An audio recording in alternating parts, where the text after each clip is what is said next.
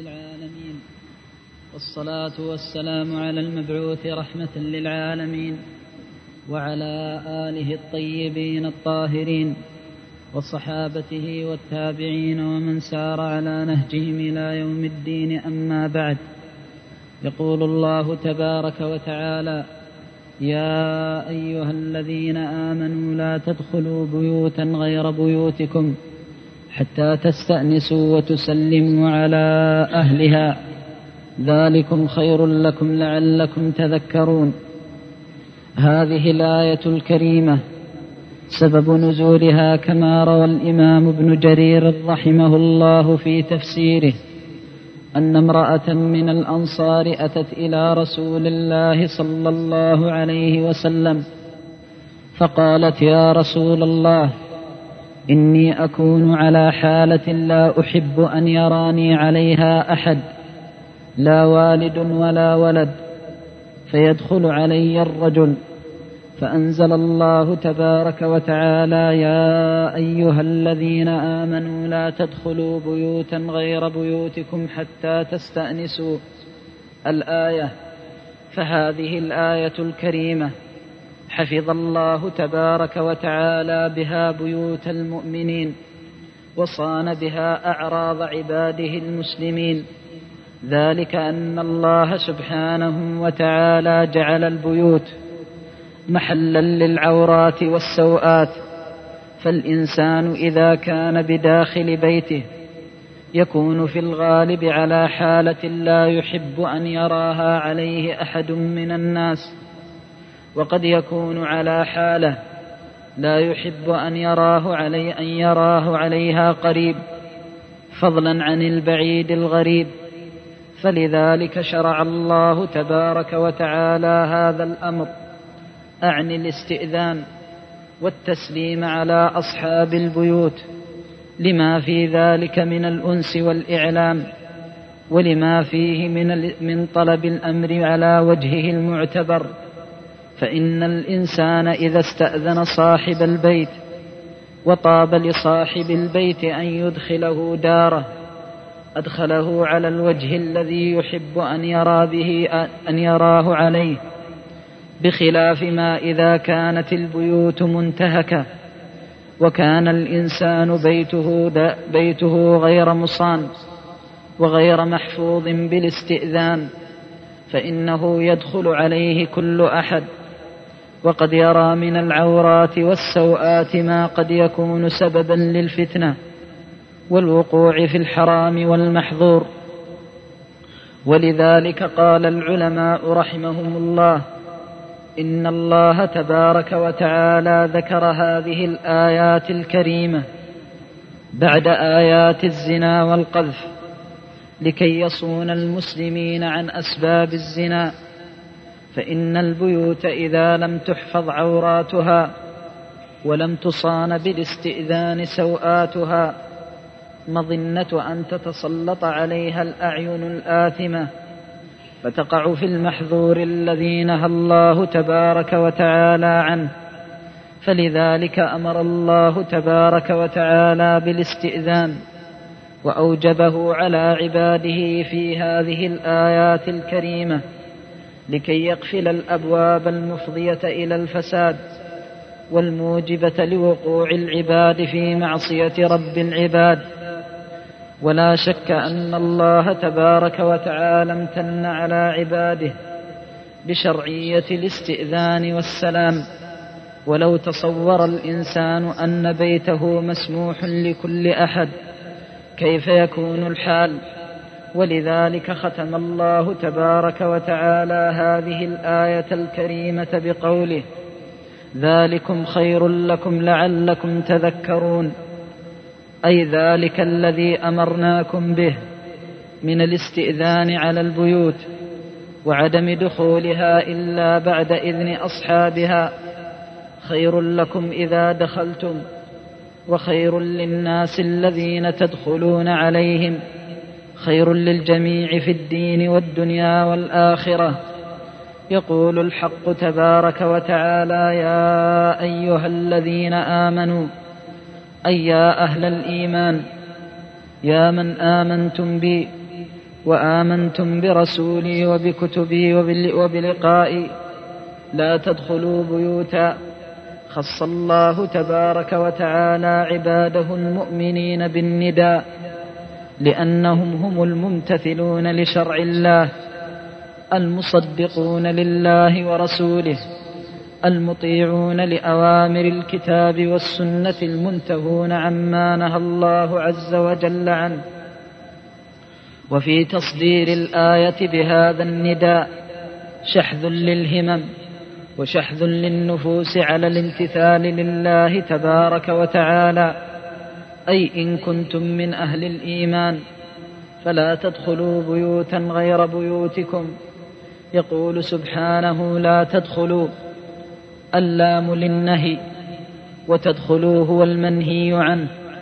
أي نهيناكم عن دخول بيوت غير بيوتكم عن دخول بيوت ليست لكم حتى تطلبوا إذن أصحابها وإذن أهلها. فإن أذنوا لكم فادخلوا وإن لم يأذنوا لكم فلا تدخلوا. ومن ثم أخذ جمهور العلماء رحمهم الله من قوله سبحانه لا تدخلوا. أخذوا دليلا على تحري على وجوب الاستئذان. وأن الإنسان إذا دخل بيت غيره من دون إذنه فإنه يعتبر آثما شرعا.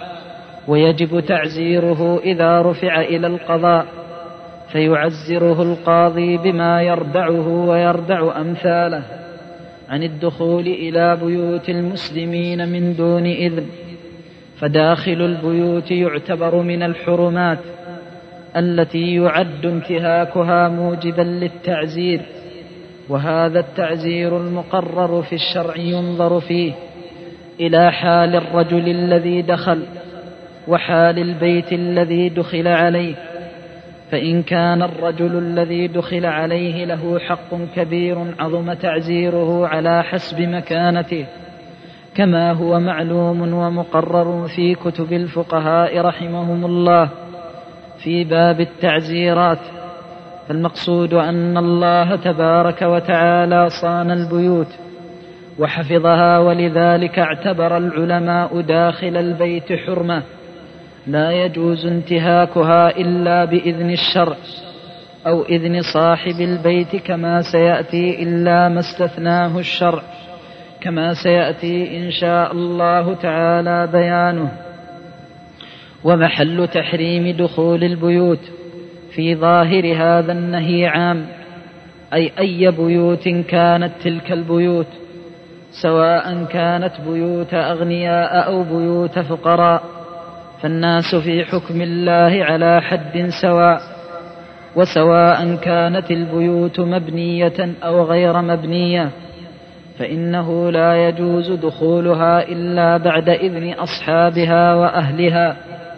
وقوله سبحانه غير بيوتكم أي بيوتا ليست لكم وهذا لا يفهم منه أن الإنسان يدخل البيت الذي يملكه على الإطلاق. بل هذا فيه تفصيل.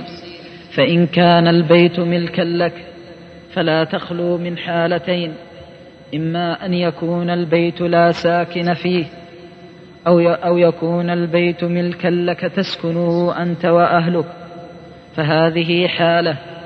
والحالة الثانية أن يكون مستأجرا أو موهوبا للغير أن يسكنه فإن كان فإن كان بيت الإنسان ملكا له وكان ساكنا فيه أو كان ملكا له غير ساكن فيه ولكنه خال ليس فيه أحد حل له أن يدخله من دون إذن لأنه مالك لذلك البيت كما سيأتي إن شاء الله بيانه.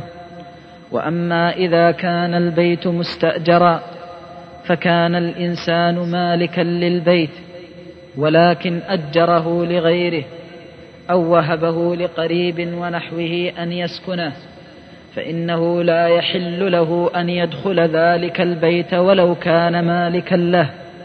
ما دام أن عورة الإنسان الغ... ما دام أن عورة غيره فيه فملك البيوت لا يبيح للإنسان أن يدخلها إذا كانت مؤجرة. ولذلك بين العلماء رحمهم الله في باب الإجارات أن الإنسان إذا أجر بيته فقد ملك المستأجر منفعة البيت ومنفعة البيت هي السكنى فيه فأصبح مالك البيت غير مالك للسكنى من هذا الوجه وذلك مدة الإجارة فيحرم عليه حينئذ أن يدخل بيته. ما دام أنه في مدة الإجارة إلا بعد استئذان من صاحبه الذي استأجره وملك منفعة السكنى فيه. وقوله تعالى بيوتا هذا من كمال التشريع فإن بيوت النكرة والنكرة كما هو مقرر في الأصول تفيد العموم فلم تفرق بين بيت وآخر. ويلتحق بالبيوت البيوت المشتركة خاصة في هذا الزمان. فلو أن إنسانا استأجر في عمارة فكل قطعة من العمارة مستأجرة لقوم. تعتبر بيتا من ناحية الأحكام الشرعية. لا يحل دخوله إلا بعد استئذان صاحبه. يقول سبحانه وتعالى حتى تستأنسوا. أن يحرم عليكم أن تدخلوا بيوتا ليست لكم إلا إذا استأنستم من أهلها والاستئناس استفعال واختلف العلماء رحمهم الله في معناه فذهب عبد الله بن عباس رضي الله عنه وأرضاه إلى أن قوله سبحانه تستأنسوا معناه تستأذنوا وكان يخطئ الكاتب في ذلك كما ورد عنه في الأثر الصحيح عنه فيما رواه ابن جرير في تفسيره وغيره. وهذا القول معنى يكون معنى تستأنسوا فيه أي تستأذنوا والاستئذان استفعال من الإذن والإذن في لغة العرب معناه الإباحة. يقال أذن له بطعامه أي أباح له أن يأكل منه. ويقال أذن له بالدار أن يدخلها أي أباح له دخولها. فالإذن هو الإباحة. وقوله الاستئذان أي طلب الإباحة. كأن الإنسان إذا وقف على باب البيت واستأنس فإن معناه أنه يطلب من صاحب البيت وساكنه. أن يبيح له الدخول في ذلك البيت. هذا معنى قوله رضي الله عنه وأرضاه. والقول الثاني إن قوله تستأنس استفعال من الأنس ضد الوحشة. قاله ابن قتيبة وغيره. ويكون المعنى أنكم أنكم تطلبون الأنس من صاحب الدار فتأنسون بإذنه. ويأنس بقدومكم.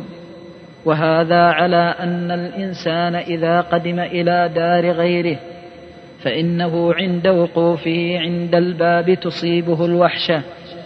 فإذا, فإذا استأذن من صاحب الدار أصاب الأنس فأنس بصاحب الدار وأنس به صاحب الدار إذا أذن له. وقيل إن الاستئناس مأخوذ من الأنس بمعنى العلم. ومنه قوله تبارك وتعالى فإن آنستم منهم رشدا أي علمتم أي وجدتم فيهم الرشد وعلمتموهم راشدين وذلك في شأن الأيتام المحجور عليهم. فالشاهد أن قوله فإن آنستم أي علمتم فقوله الاستئناس في هذه الآية المراد بها العلم. قالوا العلم بأن صاحب الدار راض بدخولها. وقيل وهو القول الرابع. إن قوله تستأنس المراد به أن يتنحنح الإنسان أو يصدر صوتا يعلم صاحب الدار ومن بداخلها بقدومه فتزول عنه الوحشة من ذلك القادم. وهذا القول ورد فيه حديث أبي أيوب الأنصاري رضي الله عنه وأرضاه ولكنه حديث ضعيف وذهب إليه طائفة من السلف يقولون إن قوله تعالى حتى تستأنسوا أن يصدر الإنسان صوتا يعلم منه قدومه وذلك لأن البيوت في ذلك الزمان. لم تكن الأبواب ميسرة لجميعها فكانت بيوت توصد عليها الأبواب وبيوت ترخى عليها الستور وبيوت لا ستر ولا باب فيحتاج الإنسان الذي بداخلها أن يدفع عنه ضرر القدوم عليه فجأة. قالوا فشرع له أن يتنحنح أو يصدر الصوت لقدومه فيأنس صاحب الدار به. هذه هي محصل أقوال العلماء رحمهم الله في قوله تعالى حتى تستأنسوا. ولكل قول وجهه. والقول بأن الاستئناس هو الاستئذان. درج عليه طائفة من العلماء رحمهم الله. وبنى العلماء رحمهم الله عليه وجوب الاستئذان. كما سيأتي إن شاء الله عند الكلام على المسائل الفقهية التي تضمنتها هذه الآيات الكريمة. يقول الله تبارك وتعالى حتى تستأنسوا وتسلموا تسلموا أي تقول السلام عليكم. والسلام تحية المؤمنين وتحية أهل الجنة. قال تعالى والملائكة يدخلون عليهم من كل باب سلام عليكم بما صبرتم فنعم عقبى الدار والمراد بقوله تسلموا أي تقول السلام وأصل السلام قيل إنه مأخوذ من, من السلامة فالإنسان إذا قال لغيره السلام عليكم معناه سلمكم الله من الآفات والشرور في الدنيا والآخرة. وقيل إنه اسم من أسماء الله تعالى وذلك محفوظ في الكتاب والسنة. فإن الله عز وجل بين ذلك في قوله الملك القدوس السلام حينما سمى ووصف نفسه ووصف نفسه وسمى نفسه بذلك. لأنه هو الذي يسلم العباد من الآفات ويدفع عنهم الشرور والمكروهات فهو المسلم لغيره. وقيل لأنه سالم من النقائص فهو المنزه عن كل نقيصة لا تلي عن كل نقيصة. ولذلك تسبح له السماوات السبع والأرض ومن فيهن وإن من شيء إلا يسبح بحمده. والتسبيح التنزيه عن النقائص فالمقصود أن ولكلا الوجه ولكلا القولين وجهه. فالله تبارك وتعالى هو المسلم من الآفات وهو الذي يدفع شرور البلايا والمكروهات وهو السلام السالم من النقائص والعيوب. ومن كل شيء لا يليق به سبحانه وتقدست أسماؤه. وقوله تعالى وتسلموا أخذ منه بعض العلماء دليلا على أنه يجب على الإنسان أن يسلم على غيره وستأتي هذه المسألة إن شاء الله وهي هل السلام واجب أو هو مستحب؟ وسيأتي خلاف العلماء رحمهم الله في ذلك والراجح من أقوالهم.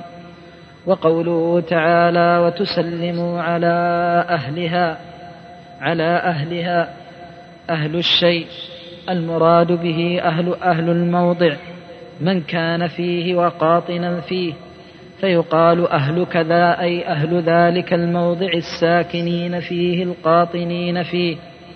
وقوله تعالى على أهلها أي على من كان فيها. وظاهر هذه الآية الكريمة أنه يشرع لك أن تسلم على كل إنسان قدمت عليه في بيته ولكن هذا العموم ورد في السنة ما يدل على استثنائه والتخصيص منه فقد خصص النبي صلى الله عليه وسلم الكافر فلا يجوز للمسلم إذا قدم على الكافر في بيته أن يسلم عليه. ولا أن يحييه بتحية الإسلام بل هذه التحية يبدأ بها أهل الإيمان وأهل الإسلام وهي تحيتهم خاصة على سبيل البداءة كما ثبت في الصحيح عن النبي صلى الله عليه وسلم أنه قال: لا تبدأوا أهل الكتاب بالسلام فهذا الحديث نص صريح صحيح. يدل على عدم مشروعية بداءة الكافر بالسلام. وقوله سبحانه وتعالى ذلكم أي ذلك الشيء الذي أمرناكم به من كونكم لا تدخلوا البيوت إلا بعد إذن أهلها وكونكم تسلمون على من كان فيها. خير لكم قال الله تعالى ذلكم. وجاء بما يدل على التفخيم والتعظيم وهو أسلوب يدل على شرف الشيء الذي أمر به وقد كان بالإمكان أن يقول هذا خير لكم وكان كان بالإمكان أن يقول ذاك خير لكم ولكن قال ذلكم لكي يرفع من شأن هذه الأحكام الشرعية والآداب الإسلامية. فيحس المؤمن أن ما أمره الله تبارك وتعالى به في هذه الآية الكريمة أمر عظيم الشان رفيع المنزلة والمكان. يقول الله تعالى خير لكم الخير ضد الشر والعرب تقول هذا خير من هذا والمراد أخير أي أفعل أي على سبيل التفضيل. وإلى وذا ومن ذلك قول أبي طالب يمدح النبي صلى الله عليه وسلم. ألم تعلموا انا وجدنا محمدا نبيا كموسى خط في أول الكتب وأن عليه في العباد محبة ولا خير ممن خصه الله بالحب أي ولا أخير ممن خصه الله بحبه. فالشاهد في قوله ولا خير بمعنى ولا أخير فقوله ذلكم خير لكم أي أخير لكم مما سواه وليس المراد تشريك عدم الاستئذان وعدم السلام بضده في الخيرية بل إن عدم السلام يفهم من ظاهر الآية الكريمة كأنه شر. إذا ترك الإنسان الاستئذان عند دخوله لبيوت الغير وترك كذلك السلام والسلام فإن في ذلك شر وفوات خير على من فعله. ذلك أن الإنسان قد يبغت صاحب الدار على حاله فتقع الفتن المتضمنة لشرور الدين والدنيا والآخرة. فلذلك وصف الله تبارك وتعالى الالتزام بهذه الآداب التي أمر الله بها أنه خير للعبد ولا شك أنه خير الدين والدنيا والآخرة. أما خير الدين فلما فيه من العصمة من الفتن على الداخل والمدخول عليه وخير الدنيا لما فيها من راحة الناس وطمأنينتهم وارتفاقهم في بيوتهم. وارتياحهم واطمئنانهم على عوراتهم. وخير الآخرة لأن المسلم إذا التزم شرع الله وامتثل أوامر الله أثابه على ذلك الله وجازاه بأحسن الجزاء في اخراه وقوله تعالى لعلكم تذكرون أي من أجل أن تكونوا متذكرين. وصاحب الذكرى هو المتعظ المنتفع بما يقال له أي حتى تكونوا من أهل الذكرى. وهذا من باب الإشارة إلى جزء الذكرى. وإلا فإن القرآن كله ذكرى. ومن هذا القرآن ما اشتملت عليه هذه الآيات الكريمة.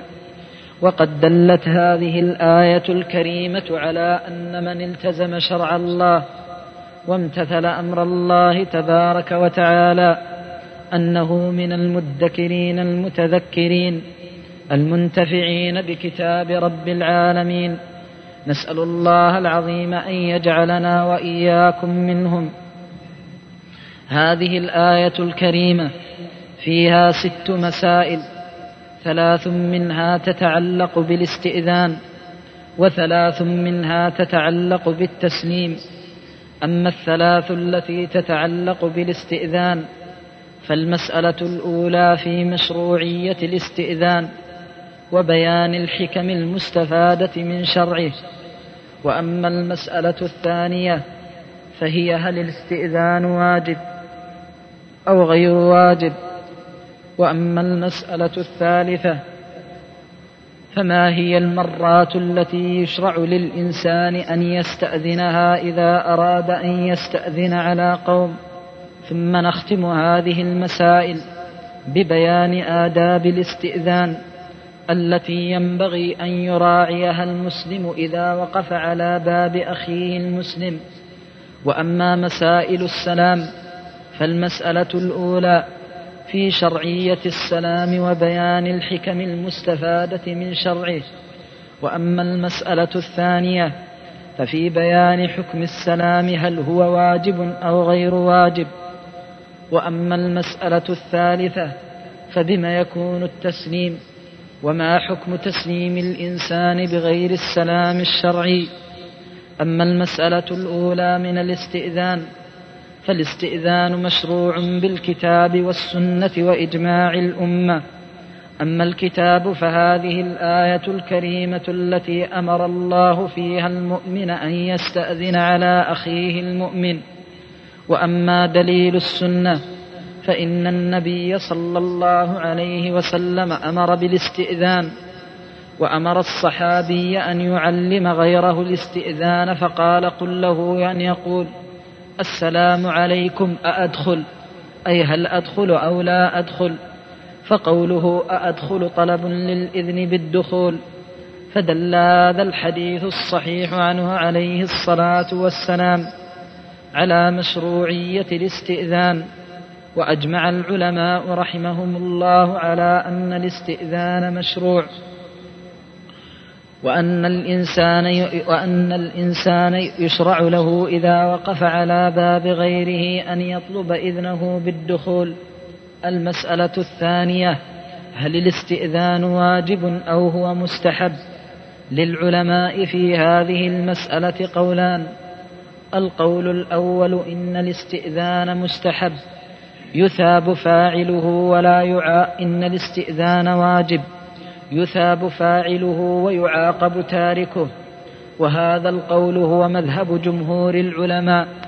يقولون إن الإنسان يجب عليه إذا أراد أن يدخل بيتا غير بيته أن يستأذن فإن استأذن أثيب على استئذانه وإن ترك الإذن عوقب على ذلك. القول الثاني إن الاستئذان مستحب وليس بواجب. وبه قال بعض السلف رحمهم الله استدل الجمهور رحمهم الله على وجوب الاستئذان بظاهر هذه الآية الكريمة ووجه ذلك أن الله حرم دخول البيت بدون إذن والقاعدة أن النهي عن الشيء أمر بضده. قالوا فلما نهى عن الدخول بدون إذن دل بالعكس على وجوب الإذن. وأن الإنسان إذا وقف على باب أخيه وجب عليه قبل أن يدخل أن يستأذن منه. وأما الأمر الثاني الذي يدل على وجوب الاستئذان فهو دليل السنة فإن النبي صلى الله عليه وسلم كما في الصحيح قال إنما جعل الاستئذان من أجل النظر. قالوا إن النبي صلى الله عليه وسلم بين في هذا الحديث أن الله تعالى شرع الاستئذان من أجل أن يحفظ النظر إلى المحارم فلا تقع العين الآثمة على عورات الناس وحفظ الأبصار عن عورات المسلمين واجب وما أدى إلى ما لا يتم الواجب إلا به فهو واجب. قالوا فأصبح الاستئذان واجبا من هذا الوجه. والذين قالوا بعدم وجوبه قالوا إن الأمر به في هذه الآية الكريمة محمول على التعليم وليس المراد به حصول التأثيم. وهذا القول يعتبر مرجوحا في مقابل قول الجمهور. ومن ثم فإن أرجح القولين هو القول بوجوب الاستئذان.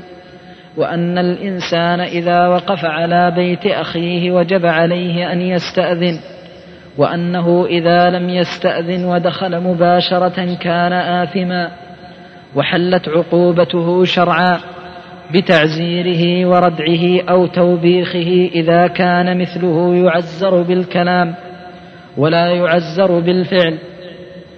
المسألة الثالثة بما يكون هل يشرع كم كم يشرع للإنسان أن يستأذن. فالذي ثبت في الصحيح عن النبي صلى الله عليه وسلم من حديث أبي موسى الأشعري أنه أمر الإنسان إذا أراد أن يستأذن في أهل البيت أن يستأذن ثلاث مرات. فإذا قرع الباب ثلاث مرات أو صاح على صاحب الدار ثلاث مرات فلم يجبه.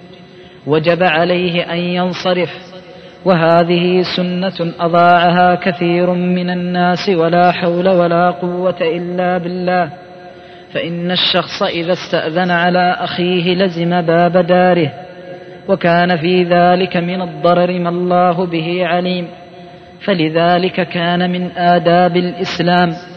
إذا وقفت على بيت أخيك واستأذنت ثلاث مرات ولم تسمع الإذن بالدخول بعد المرة الثالثة أنك تنصرف لأن النبي صلى الله عليه وسلم أمر بالرجوع وقال إذا استأذن أحدكم ثلاثا فلم يؤذن له فليرجع ومن هنا لا يشرع للإنسان إذا قرع الباب ثلاث مرات أو استأذن صاحب الدار ثلاث مرات فلم يرد عليه. لا يشرع له أن يقوم بداره بل المنبغي عليه أن يرجع من حيث أتى ذلك أزكى له. واستثنى بعض العلماء رحمهم الله من هذه الأمرات الثلاث حالة واحدة وهي فيما لو كان البيت كبيرا وغلب على صاحب الد... وغلب على الإنسان المستأذن الظن أن صاحب الدار لم يسمع. أو كان في وقت يغلب عليه نومه فقرع عليه الباب أكثر من مرة حتى يعلمه وحتى يؤذنه. والذي يظهر والعلم عند الله البقاء على ظاهر النص. ويدل على ذلك تفسير أبي موسى الأشعري رضي الله عنه. فإنه قدم على عمر بن الخطاب أمره عمر بن الخطاب أن يمر عليه في داره فمضى أبو موسى إلى دار عمر فاستأذن على عمر ثلاث مرات فلم يأذن له عمر وكان رضي الله عنه مشغولا فانصرف أبو موسى فلقيه عمر فقال ما لك؟ لم تأتني. قال قد أتيت واستأذنت ثلاثا.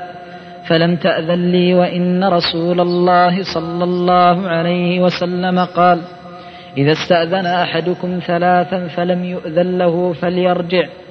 فقال له عمر لتأتيني بالبينة. فأحرجه فذهب أبو موسى إلى مجلس من مجالس الأنصار فأخبرهم فشهد أبو أبي رضي الله عنه بذلك. ومضى معه بعد صلاة العشاء عند المنبر فسأله عمر فقال صدق سمعت رسول الله صلى الله عليه وسلم يقول ذلك. ثم عاتب أبي عمر بن الخطاب في ذلك وقال يا ابن الخطاب لا تكن نكالا على أصحاب رسول الله صلى الله عليه وسلم. فاعتذر عمر رضي الله عنه بقوله إنما سمعت شيئا فأحب فأحببت أن أتثبت أي أن أتثبت في سنة النبي صلى الله عليه وسلم. فالشاهد أن أبا موسى رضي الله عنه قد أمره عمر بأن يأتيه واستأذن والغالب أن عمر لم يعلم. فلو كان كل شخص لم يعلم بقرعه أنه يزيد في العدد لزاد أبو موسى رضي الله عنه وأرضاه فالذي يظهر والعلم عند الله أنه لا يستأذن أكثر من ثلاث ويعلم الله عز وجل كم في هذه السنة من خير كثير فإن بعض الناس قد يكون على حالة محرجة لا يحب أن يخرج لأحد وقد يكون مشغولا بشيء من أمور بيته أو شؤون أهله لا يحب أن يخرج للناس فيأتيه القارع فيؤذيه بالقرع. فلو أن الناس التزموا سنة رسول الله صلى الله عليه وسلم فاستأذنوا ثلاثا فإن أذن لهم وإلا انصرفوا راشدين أزكى لهم. لكان في ذلك من الخير شيء كثير ولكن أضاع الناس هذه السنة. والمنبغي على طلاب العلم إحياؤها والدعوة إليها وتنبيه الناس عليها ودلالتهم. وهناك أمور تنبغي مراعاتها في الاستئذان. منها أن يختار الإنسان الوقت المناسب للاستئذان فلا يستأذن على أخيه في وقت يزعجه أو على حال يكرهه. بل المنبغي أن يستأذن في وقت يكون أرفق له أن يأذن له. ومن الآداب في الاستئذان تخفيف القرع ما أمكن وأن لا يكون القرع مزعجا. وإذا ناداه بصوت فينبغي أن يكون نداؤه لطيفا. إلا إذا كان بعيدا لا يسمع إلا برفع الصوت.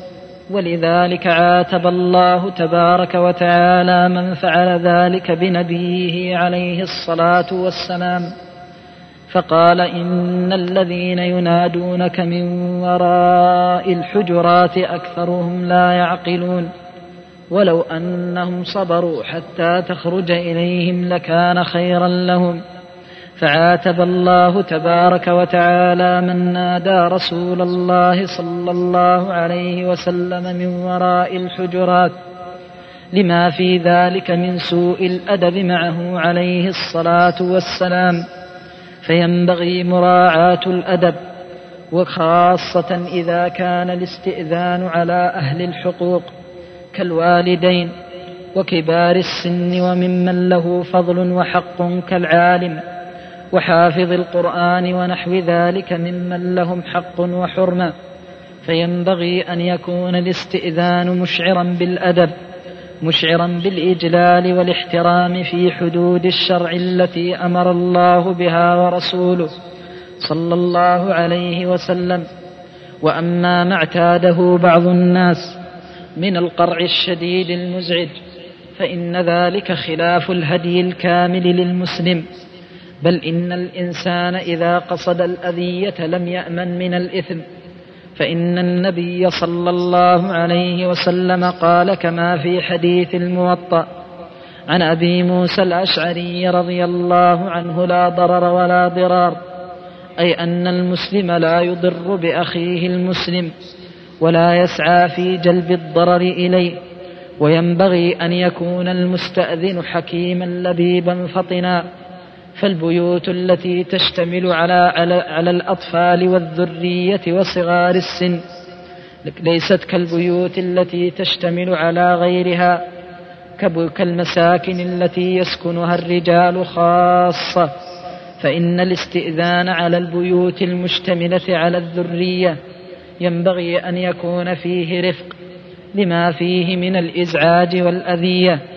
وأما ما عداها من البيوت فإن الأمر أخف من غيرها فالمقصود أنه ينبغي للمسلم أن يراعي حرمة البيوت وأن يراعي آداب الاستئذان وفي أمر الله تبارك وتعالى ورسوله بالاستئذان دليل على كمال شريعتنا وحسن ما اشتملت عليه من الآداب الاجتماعية. فهي شريعة ليست مقصورة على المساجد وأن يقوم العبد مع القائم ويركع مع الراكع ويسجد مع الساجد ولكنها شريعة دخلت إلى أعماق البيوت حتى أدبت المسلم وهو واقف على بيت أخيه المسلم فما أكمله من دين وما أحسنه من شرع لرب العالمين. ومن أحسن من الله حكما لقوم يوقنون. شهدنا بأن لا أحد. وأما مسائل السلام فقد تقدم أن السلام مشروع وشرعيته ثابتة بالكتاب والسنة وإجماع الأمة. أما الكتاب فإن الله تبارك وتعالى ندب إليه كما في هذه الآية الكريمة. ودل العباد عليه وقال سبحانه وتعالى سلموا على أنفسكم تحية من عند الله مباركة طيبة.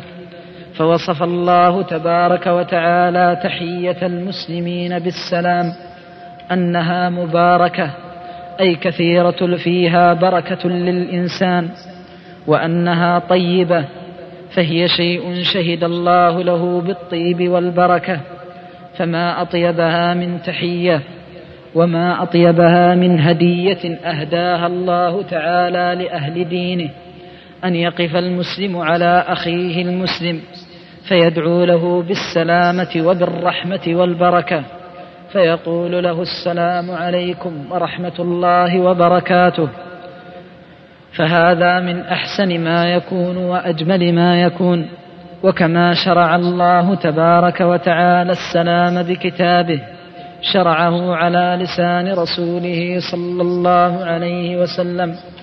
فقد كان عليه الصلاة والسلام محافظا على السلام يسلم على الصغير والكبير والجليل والحقير صلوات الله وسلامه عليه.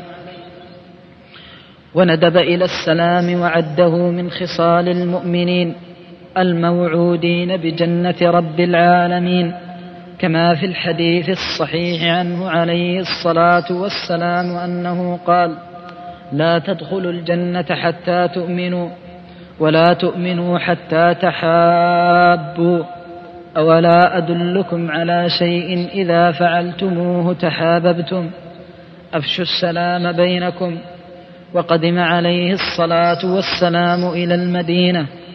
فجاءه عبد الله بن سلام وكان أيامها على اليهودية. قال فانتهيت إليه عليه الصلاة والسلام وإذا به يصيح في الناس. أيها الناس أطعموا الطعام وأفشوا السلام وصلوا الأرحام وصلوا بالليل والناس قيام. تدخلوا جنة ربكم بسلام. فهذه نعمة كبيرة لمن وفقه الله تبارك وتعالى لإفشاء هذه السنة. والسلام. قلنا إنه إما مشتمل على اسم الله تبارك وتعالى ومشتمل على الدعاء بالرحمة والبركة والسلامة وهذا الاشتمال يدل على فضله وعظيم ما تضمنه من الخير. وقول الإنسان السلام عليكم. يكون على ثلاث مراتب. المرتبة الأولى وهي الأعلى والأسمى. أن يقول المسلم السلام عليكم ورحمة الله وبركاته. ويكون له فيها ثلاثون حسنة. والمرتبة الثانية أن يقول السلام عليكم ورحمة الله. ويكون له بها عشرين وتكون له بها عشرين حسنة.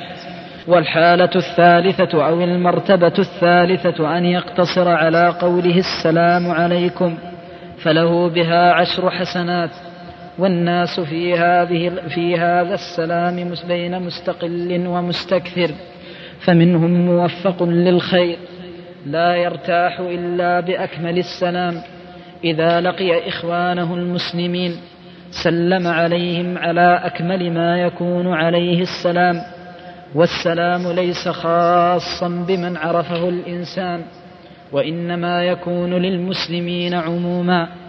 ولذلك قال عليه الصلاة والسلام في خصال الخير التي ينبغي للمسلم أن يكون عليها وتقرأ السلام على من عرفت ومن لم تعرف ومن سلم على من يعرفه فقد سلم حفاظا على المودة والمحبة. ولكن من أحب المؤمنين وأحس بأخوة الإسلام والدين قرأ السلام على من عرف وقرأ السلام على من لم يعرف وقرأ السلام على القريب والغريب وقرأ السلام على الفقير والغني. يلتمس رحمة الله ورضوان الله. ولذلك ورد عن عبد الله بن عمر رضي الله عنهما وأرضاهما أنه كان يدخل السوق يقول نافع فلا يدع, فلا يدع نجارا ولا حدادا إلا سلم عليه. ثم يخرج من السوق ويقول والله ما لي بالسوق من حاجة ولكني أسلم على إخواني أو كما قال رضي الله عنه وأرضاه. وقد يمر الإنسان على الطائفة تلو الطائفة يقرأ السلام عليهم. تكتب له الحسنات تلو الحسنات فيرجع إلى بيته بحسنات وأجور لا يعلمها إلا الله عز وجل. فذلك هو شأن الأخيار وشأن عباد الله الأبرار الذين يحرصون على الخير ويحرصون على رضوان الله تبارك وتعالى.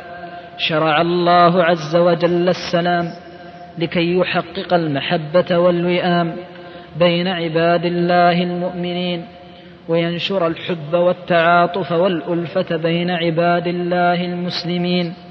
ولذلك من قرأ السلام على أخيه أحس بالمودة بينه وبينه. وإذا لقيك أخوك فسلم عليك أحسست أن بينك وبينه وشيجة الإسلام فأحببته لله وفي الله وكان حبك من أعمال القلوب. التي يتقرب بها إلى الله تبارك وتعالى. وقد بين النبي صلى الله عليه وسلم هذه العلة فقال عليه الصلاة والسلام لا تدخلوا الجنة حتى تؤمنوا ولا تؤمنوا حتى تحابوا أولا أدلكم على شيء إذا فعلتموه تحاببتم أفشوا السلام بينكم فدل هذا على أن إفشاء السلام وكثرة التسليم على الناس توجب حصول المحبة والألفة بينهم وقد كان الناس إلى عهود قريبة وأزمنة غير بعيدة السلام بينهم منتشر لا يفرقون بين الناس لا في ألوانهم ولا في غناهم ولا فقرهم يلقى المسلم أخاه فيسلم عليه يحس أن بينه وبينه وشيجة الإسلام والإيمان فيدعو له بالسلامة والرحمة والبركة فيرد أخوه المسلم عليه بذلك وأكمل ما يكون السلام بالمصافحة ولذلك ثبت في الخبر عنه عليه الصلاة والسلام أن المسلمين إذا تقابلا وتصافحا تحاتت خطاياهما عنهما كما يتحات الورق عن الشجر. وهذا كله إن دل على شيء فإنما يدل على عظيم فضل هذه السنة التي ندب الله عز وجل إليها عباده. وللعلماء في السلام قولان منهم من قال إنه واجب لأنه مأمور به ضمنا في هذه الآية الكريمة ولأنه كما وقرن بالواجب فهو واجب لأن الله قرنه بالاستئذان. وكذلك احتجوا بقوله عليه الصلاة والسلام وإذا لقيته فسلم عليه كما ثبت في صحيح مسلم من حديث أبي هريرة رضي الله عنه. في حقوق المسلم على أخيه المسلم. قالوا فهذه الأدلة تدل دلالة واضحة على وجوبه. وذهب الجمهور إلى عدم وجوب السلام وذلك لأن النبي صلى الله عليه وسلم قال أولا أدلكم على شيء إذا فعلتموه تحاببتم؟ أفشوا السلام بينكم؟ قالوا فهذا الحديث الصحيح يدل على صرف الأمر الوارد في الأحاديث الأخرى عن ظاهره من الوجوب إلى الندب وبناء عليه فمن سلم على أخيه فقد أصاب الفضل ومن لم يسلم فلا إثم عليه. هذا كله إذا كان الإنسان مسلما على الغير وأما إذا كان رادا للسلام فإن رد السلام واجب. ومن ثم قال العلماء رحمهم الله في حكم السلام إلقاؤه مستحب وسنة ورده واجب.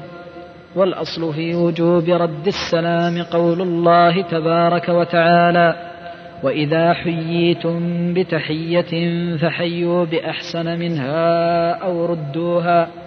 فأمر الله تبارك وتعالى برد التحية فدل هذا على الوجوب وقد رد النبي صلى الله عليه وسلم على من سلم عليه فالمقصود أن إلقاء السلام سنة مستحبة ورده واجب والسلام إنما يكون بما شرع الله عز وجل.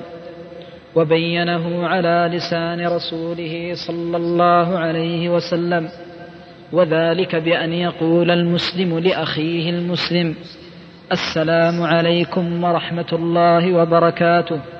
هذه هي تحية أهل الإسلام وأما ما عداها من التحيات كقوله أنعم صباحا أو أنعم, أنعم مساء ونحو ذلك من التحيات فإنها تكون بعد السلام فالسنة أن يبتدئ الإنسان بالسلام ثم إذا أراد أن ينعم على الإنسان صباحه أو مساءه فإنه يقدم السلام على ذلك كله.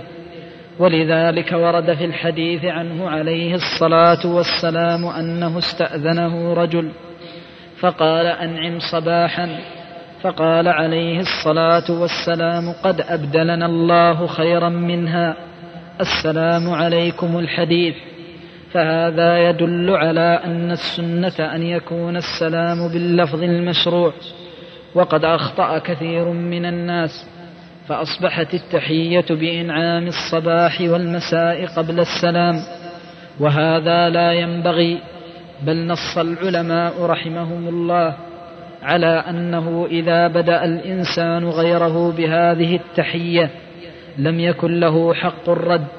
وقد أدركت بعض العلماء من مشايخنا رحمة الله عليهم إذا ابتدأه الرجل بقوله أنعم صباحا أو أنعم مساء لا يرد عليه تحيته وهذا يعتبر من التعزير عند مخالفة السنة.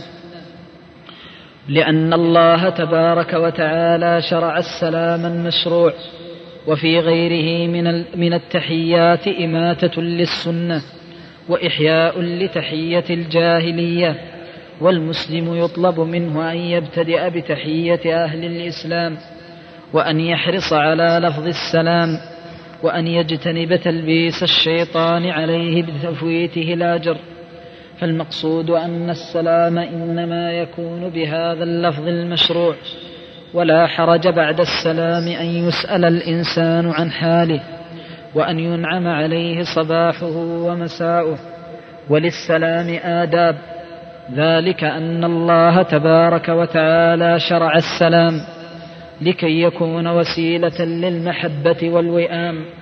فإذا أصبح الإنسان يسلم على غيره بوجه عابس أو بأطراف أصابعه فقد خالف نهج الكتاب والسنة وآذى عباد الله بالاحتقار والازدراء وقد صح عن النبي صلى الله عليه وسلم أنه قال بحسب امرئ من الشر أن يحقر أخاه المسلم أن يكفيه والعياذ بالله شرا أن يكون محتقرا لأخيه المسلم.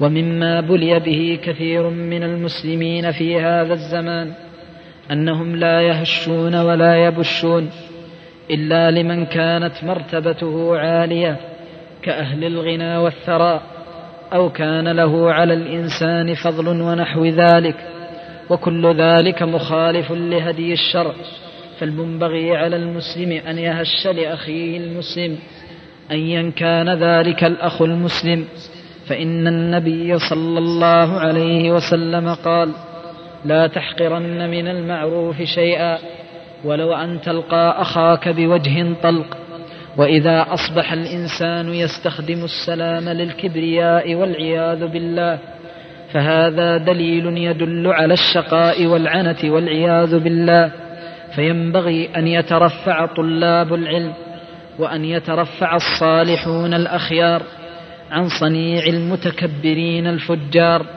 بل ينبغي إذا لقي المسلم أخاه المسلم أن يحس بعظمة الإسلام وأن يشعره بأخوة الدين فيتبسم في وجهه لقاء رحمة الله تبارك وتعالى.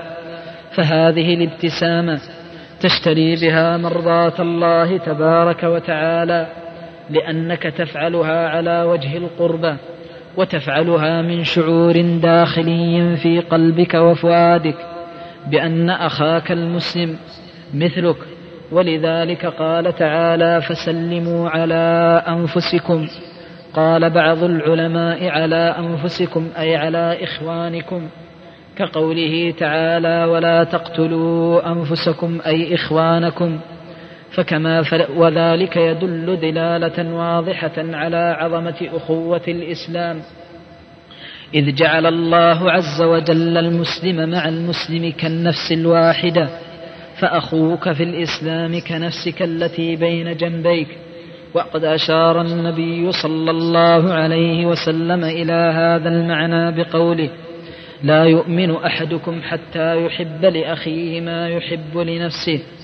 ومما ينبغي التنبيه عليه تنبيه طلاب العلم خاصة لأنهم هم القدوة فينبغي أن يحرصوا على هذه الآداب والسنن لأن طالب العلم إذا كان محبوبا عند عباد الله كان ذلك من بشائر القبول عند الله عز وجل فإن الله إذا أحب عبدا وضع له القبول في السماء والأرض نسأل الله العظيم أن يجعلنا وإياكم ذلك الرجل ومن دلائل القبول حب الناس للإنسان فهم شهداء الله في الأرض والناس تحب الخير وأهل الخير ولذلك اشتكى بعض الناس من تصرف بعض طلاب العلم فإن بعض طلاب العلم إذا قدم على أخيه المسلم لا يشعره بأخوة الإسلام.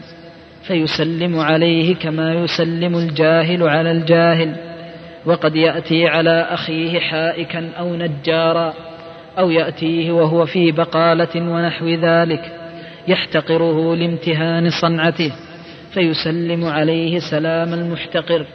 وهذا كله والله مخالف لهدي الكتاب والسنة مخالف لهدي النبي الكريم صلوات الله وسلامه عليه.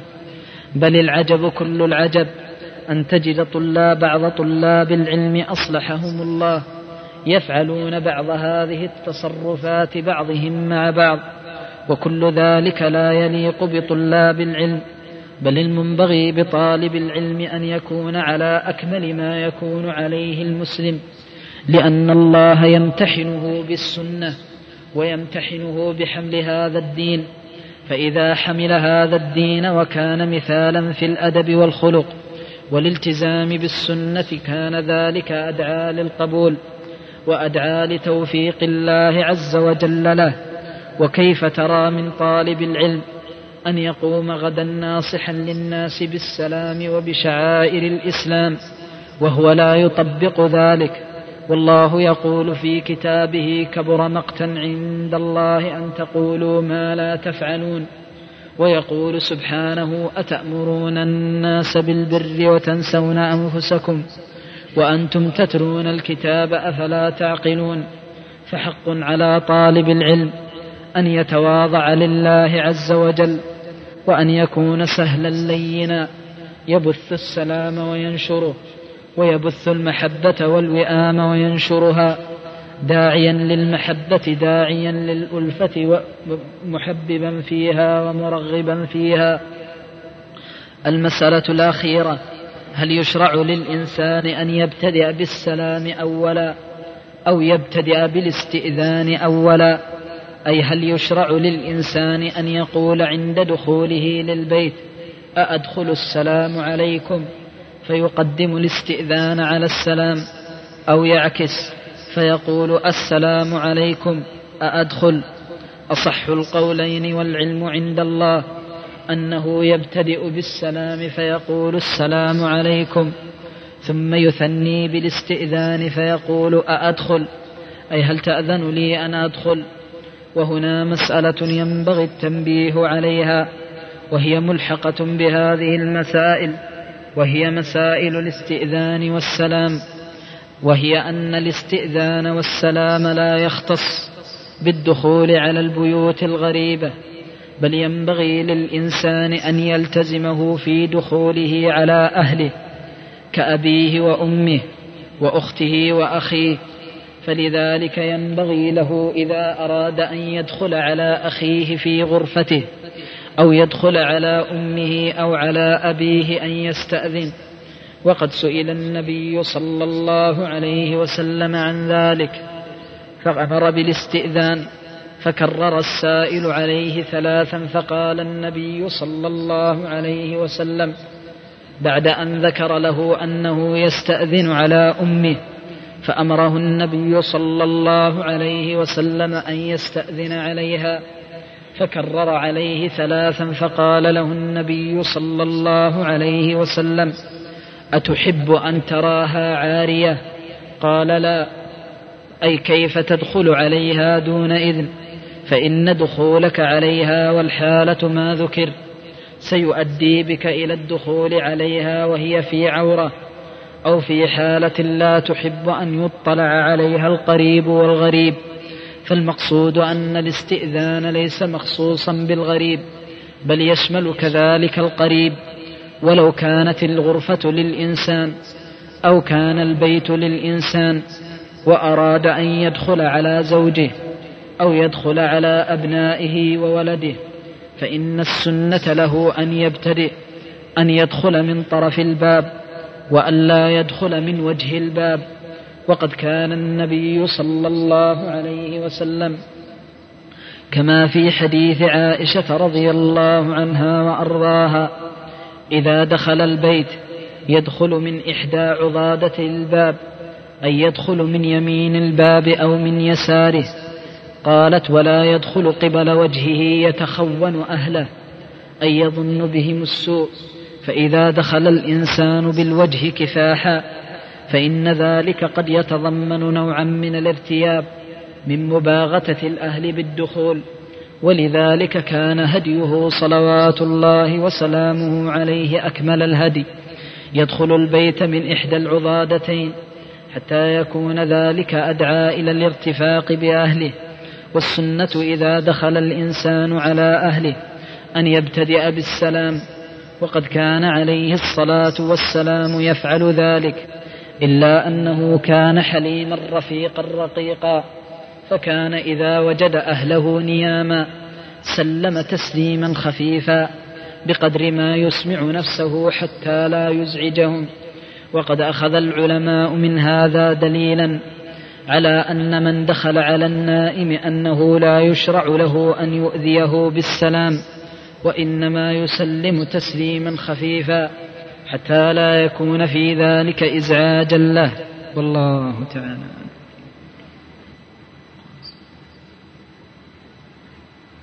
يقول السائل لقد انتشر في هذا الزمان ما يسمى بالجرس وهو يسمع كل البيت. فهل هذا يكفي للاستئذان؟ بسم الله الحمد لله والصلاة والسلام على رسول الله وعلى آله وصحبه ومن والاه. أما بعد فإن الأجراس المذكورة وما في حكمها في هذا الزمان تعتبر منزلة منزلة الاستئذان فمن قرع الباب أو قرع الجرس ثلاثا فقد صدق عليه أنه مستأذن.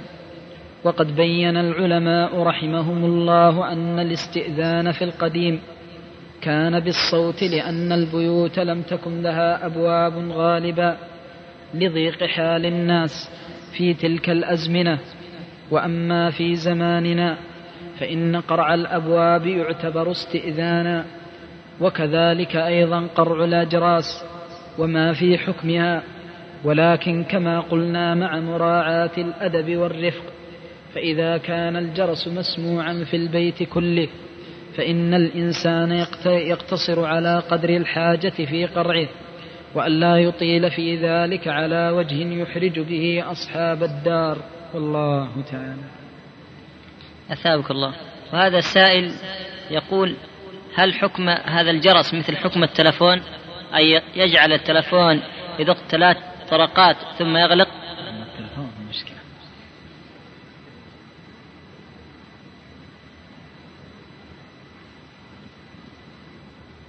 الحقيقة التلفون ليس كقرع الباب إلا بالقياس لأنه ليس وقوفا على البيت وليس دخولا على البيت وهو ليس كالبيت. ولذلك الحقيقة قد يكون فيه شبه من ناحية أنه يطلب الإنسان غيره والعلة هي عدم الأذية.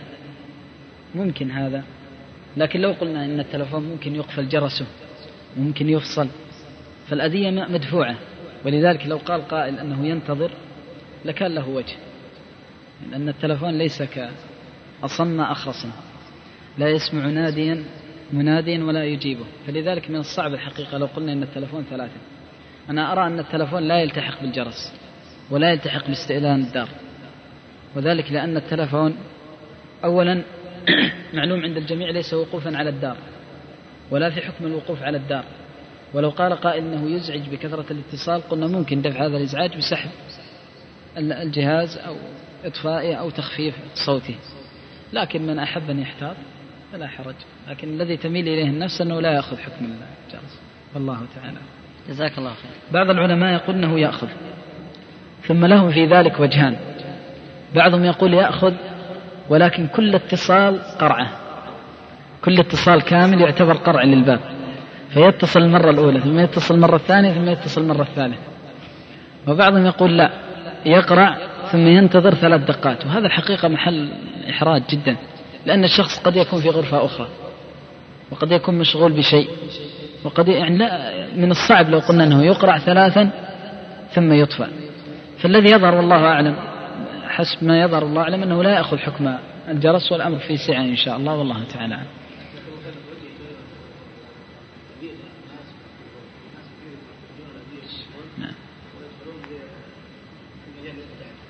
لا حول ولا قوة لا والله ما أعرفه.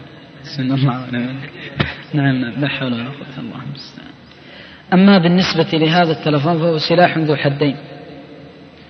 وقد جعله الله تبارك وتعالى محنة للعباد وابتلاء. وهذا الجهاز الحقيقة يستعمل في الخير ويستعمل في الشر. فكم يكون سببا لرحمة الله عز وجل بالعبد وكم يكون سببا في غضب الله عز وجل ومقته وسخطه على العبد؟ ولذلك ينبغي للإنسان أن يتقي الله عز وجل إذا اتصل بهذا الجهاز فأصاب عورة من عورات المسلمين.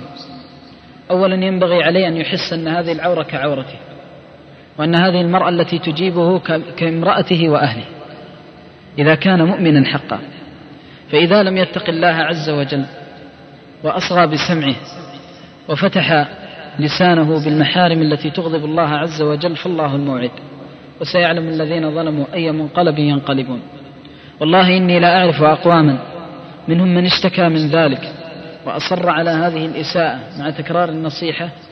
والله إنه لا يوفق غالبا لا يوفق للخير لأن أذية المسلم في عرضه من أشد ما تكون. والله تعالى يقول في القذف فقط وتحسبونه هينا وهو عند الله عظيم والله ما من شاب ولا شابة يتسلط على هذا الجهاز فيصغي بسمعه. أو يطلق لسانه لكي يفتن أمة من إماء الله أو تفتن رجل أو عبد من عباد الله إلا كان عليها وعليه وزرة. وجميع ما ينتج عن هذه الأذية حياتها كلها. فلو أن رجلا آذى امرأة وجرها إلى هذا الأذى أو إلى هذا البلاء والله لن تقع في جريمة ولو وقعت في الزنا إلا كان شريكا لها في الإثم. لأنه هو السبب. إن الذين فتنوا المؤمنين والمؤمنات. ثم لم يتوبوا فلهم عذاب جهنم ولهم عذاب الحريق. وأعظم فتنة بعد الشرك وإن كانت هي ظاهر الآية فتنة الأعراض وما الذي يبقى للمسلم إذا ذهب عنه عرضه؟ وأعظم ما يكون أن تكون هذه الأذية في الثلث الليل في ثلث الليل الآخر. لا حياء من الله ولا حياء من عباد الله عز وجل. ولذلك الأمر في النساء أشد منه في الرجال. وحرام على مؤمنة تؤمن بالله واليوم الآخر إذا غلب على ظنها أنها تقع في الفتنة بإجابة هذا الجهاز أن تقرب أو تجيب. ما دام أنه يغلب على ظنها أنها واقعة في الفتنة ما تجيب إلا بقدر الحاجة. والله تعالى يقول وإذا سألتموهن متاعا فاسألوهن من وراء حجاب ويقول وقلن قولا معروفا فلذلك لا يحل لامرأة تؤمن بالله واليوم الآخر أن تعرض نفسها للفتنة أو تعرض غيرها للفتنة. كل حرف تتلفظ به في ميزان سيئاتها وكل كلمة تغري بها في ميزان سيئاتها والعياذ بالله. فتحمل أثقالها وأثقالا مع أثقالها حتى توافي الله عز وجل يوم القيامة. وقد آذت الله بلسانها وقد آذى عباد الله عز وجل في أعراضهم أي جريمة إذا كان الإنسان لا يخاف الله عز وجل فأصبح ليله في أذية أعراض المسلمين. أي جريمة أعظم من هذه الجريمة؟ لو كان الذنب بينك وبين الله لكان الأمر يهون. ولكن المصيبة كل المصيبة أن يذنب الإنسان ذنبا بينه وبين الناس. فهذه الذنوب لا كفارة فيها إلا أن يعفو صاحب الذنب. ومن هذا الذي سيتنازل عن عرض فسد؟ ومن هذا الذي سيتنازل عن حقه في عرض فسد؟ ولذلك ثبت في الحديث الصحيح عن النبي صلى الله عليه وسلم أن من زنى بامرأة الشهيد يقام له يوم القيامة يباح من حسنات الزاني والعياذ بالله. ويقال له خذ من حسناته ما شئت. قال صلى الله عليه وسلم لما أخبر الصحابة بذلك فما ظنكم؟ يعني ما ظنكم هل يترك حسنة؟ والله لن يترك حسنة. فلذلك إذا كان هذا كله في العرض العرض يا إخوان أمر ليس بالسهل العرض تستباح به الدماء. وأخبر النبي صلى الله عليه وسلم أن من قتل دون عرضه فهو شهيد. العرض أمر ليس بالهين. إذا فتحت الأعراض وانتهكت الأعراض فقد حصل من الشر والبلاء ما الله به عليم. فالله الله المؤمن أن تتقي الله في سمعها وأن تتقي الله في لسانها وأن يتقي الله المؤمن في لسانه وأن يتقي الله في سمعه. غيرك أصم أخرس ما يستطيع أن ينطق والله عز وجل يمتن عليها ويمتن عليه باللسان الناطق ويمتن عليه بالسمع الواعي فيسخر كل ذلك لأذية عباد الله المؤمنين ويسخر كل ذلك للوقوع في الحضيض بمعصية رب العالمين. فالله الله في هذه الجوارح ولذلك ينبغي للإنسان أن يعلم علم اليقين. أن الله بالرصد. إن الله تعالى يقول إن الله ما قال والله؟ إن الله عزيز ذو انتقام. والعزيز إذا طلب شيء ما يفوته ثم قال ذو انتقام. والله مهما تمتع الشاب ومهما تمتعت الشابة فإن وراءها من الله عزة وانتقام. فلا يمكن أن يضيع الله دينا أفسدته هذه المرأة الباغية في قلب عبد من عباده. ولا يمكن أن يضيع الله دينا أفسده ذلك البغي الذي لا يخاف الله في أعراض المسلمين. بل الله عز وجل وراءه بانتقامه. ولذلك الغالب أن تأتيه عقوبة الله في الدنيا قبل الآخرة.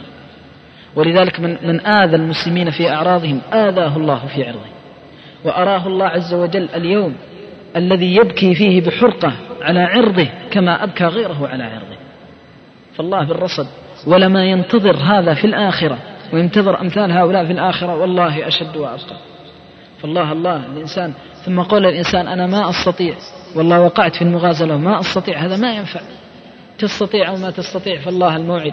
وكل كلمة تتلفظ بها قد كتبت وحسبت وتوافي الله عز وجل بها شئت أم أبيت. الإسلام ما في ما أستطيع. يحتاج إلى جهاد ويحتاج إلى إحساس وشعور بعظيم الذنب والإساءة في حق الله وفي حق العباد حتى يرتدع الإنسان عن هذه الحدود والمحارم. وإذا لم يرتدع الإنسان عن الأعراض حدود الأعراض فعن أي شيء يرتدع. فأعظم شيء بعد بعد الشرك والقتل الزنا والعياذ بالله. والعين تزني وزناها النظر والأذن تزني وزناها السمع واللسان يزني وزناه الكلام. وكم من كلمة يسيرة خرجت من ذلك الشاب المفتون أو تلك الشابة المفتونة أفسدت قلبا إلى لقاء الله عز وجل. قد يكون الشاب على استقامة وصلاح فتأتيه امرأة والعياذ بالله تقول له كلمة من الحرام تفتنه بها فيلقى الله عز وجل من سيئة إلى سيئة ومن دركة من النار إلى دركة أخرى. ولذلك يقول الله عن أصحاب الجحيم ولا يحملن أثقالهم وأثقالا مع أثقالهم ولا يسألن يوم القيامة عما كانوا يفترون. فالله الله في الأسماع والله الله في الألسن والمؤمن الحق إذا علم أنه مفتون بهذا الجهاز لا ينام عنده يفصله. وإذا كان مفتون به يحاول أن يجعله عند غيره. يتق الله ما استطاع.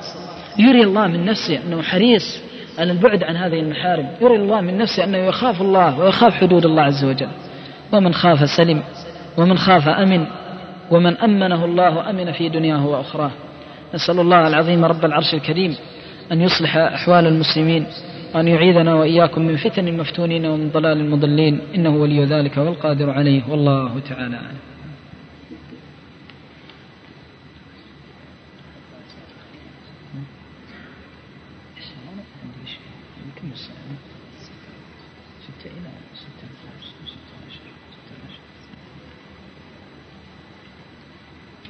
هذا السائل بمناسبة الحديث عن السلام يقول ما هي الصفة الشرعية في التهنئة برمضان والمناسبات الأخرى؟ كالأعياد أما رمضان فأنا ما أعرف تهنئة شرعية ما أعرف في الكتاب والسنة في رمضان تهنئة معينة. لا أعرف في ذلك يعني تهنئة معينة. كان بعض العلماء رحمهم الله يعني لا يبتدئ غيره بالتهنئة ولكن ابتدأ والغير رد عليه. وليس هناك لفظ مخصوص ولا تهنئة مخصوصة. لكن في العيدين ورد أن الصحابة رضوان الله عليهم كان يلقى بعضهم بعضا ويقول تقبل الله منا ومنكم. يسألون بعضهم لبعض القبول.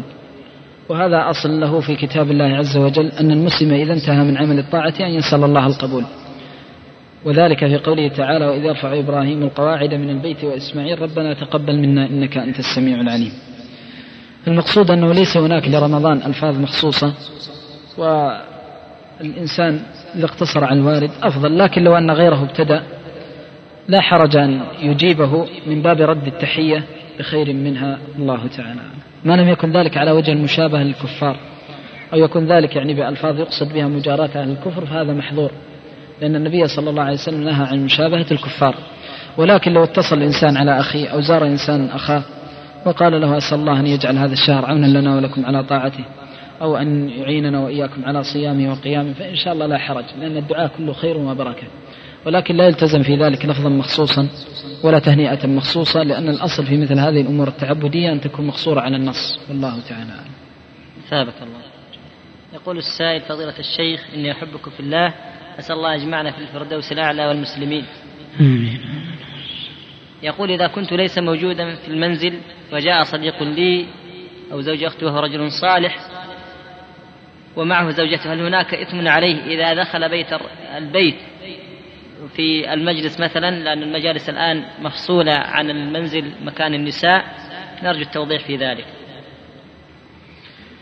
إذا قدم الإنسان إلى بيت أخيه وكانت معه أهله وزوجه ودخلت الزوجة إلى المرأة وسألتها عن مكان الضيوف أو المكان الذي يجلس فيه الضيف فجلس الرجل ينتظر الرجل في مكان الرجال ودخلت المرأة مع المرأة فلا حرج لا حرج في ذلك لأنها ليست بخلوة. ثم إن الأصل الشرعي يقتضي أنه إذا حصل الإذن جاز الدخول والمرأة تأذن في بيت زوجها إذا علمت رضاه بذلك كما ثبت في الحديث الصحيح في خطبة حجة الوداع وألا يطئن فرشكم من ترضون أن يطئن فرشكم من ترضون أي يأذنون لمن ترضون الإذن به فهذا يدل على أنه لا حرج إذا أذنت ولأن الفتنة مدفوعة إلا في أحوال يغلب على الظن فيها الوقوع في المحظور كأن يكون الرجل صاحب ريبة أو تكون المرأة مفسدة ففي هذه الحالات يستثنى الحكم. ولا يرخص إلا بقدر ما يغلب على الظن اندفاع المفسدة ويشرع في هذه الحالة أن يترك الرجل في مجالس الرجال ينتظر قدوم الرجل ليؤديه حقه ولا مانع أن المرأة تصنع له الطعام والشراب ثم تدخل زوجه عليه. ولا تدخل امرأة الرجل وإنما تدخل زوجه عليه وأما كون المرأة تتلقى الضيوف وتستقبلهم وتجلس معهم في المجلس وتسألهم عن حالهم فهذا من المنكر. ولذلك قال عليه الصلاة والسلام إياكم الدخول على النساء. قالوا يا رسول الله رأيت الحم قال الحم الموت لأنه يقع في المحظور والناس تظن قريب للزوج فهو في مأمن من علم الناس به.